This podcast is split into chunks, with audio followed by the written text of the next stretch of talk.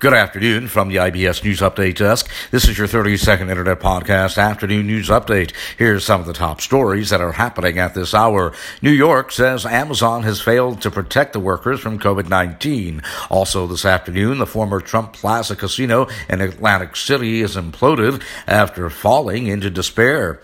And the Texas mayor resigns after telling residents desperate for power and heat, only the strong will survive. And that is your 30 second Internet Podcast afternoon news update for now. We'll have more podcast news updates throughout the day. Until then, from the IBS News Update Desk in downtown Chicago, I'm Nicholas Anastas, wishing you a very good afternoon.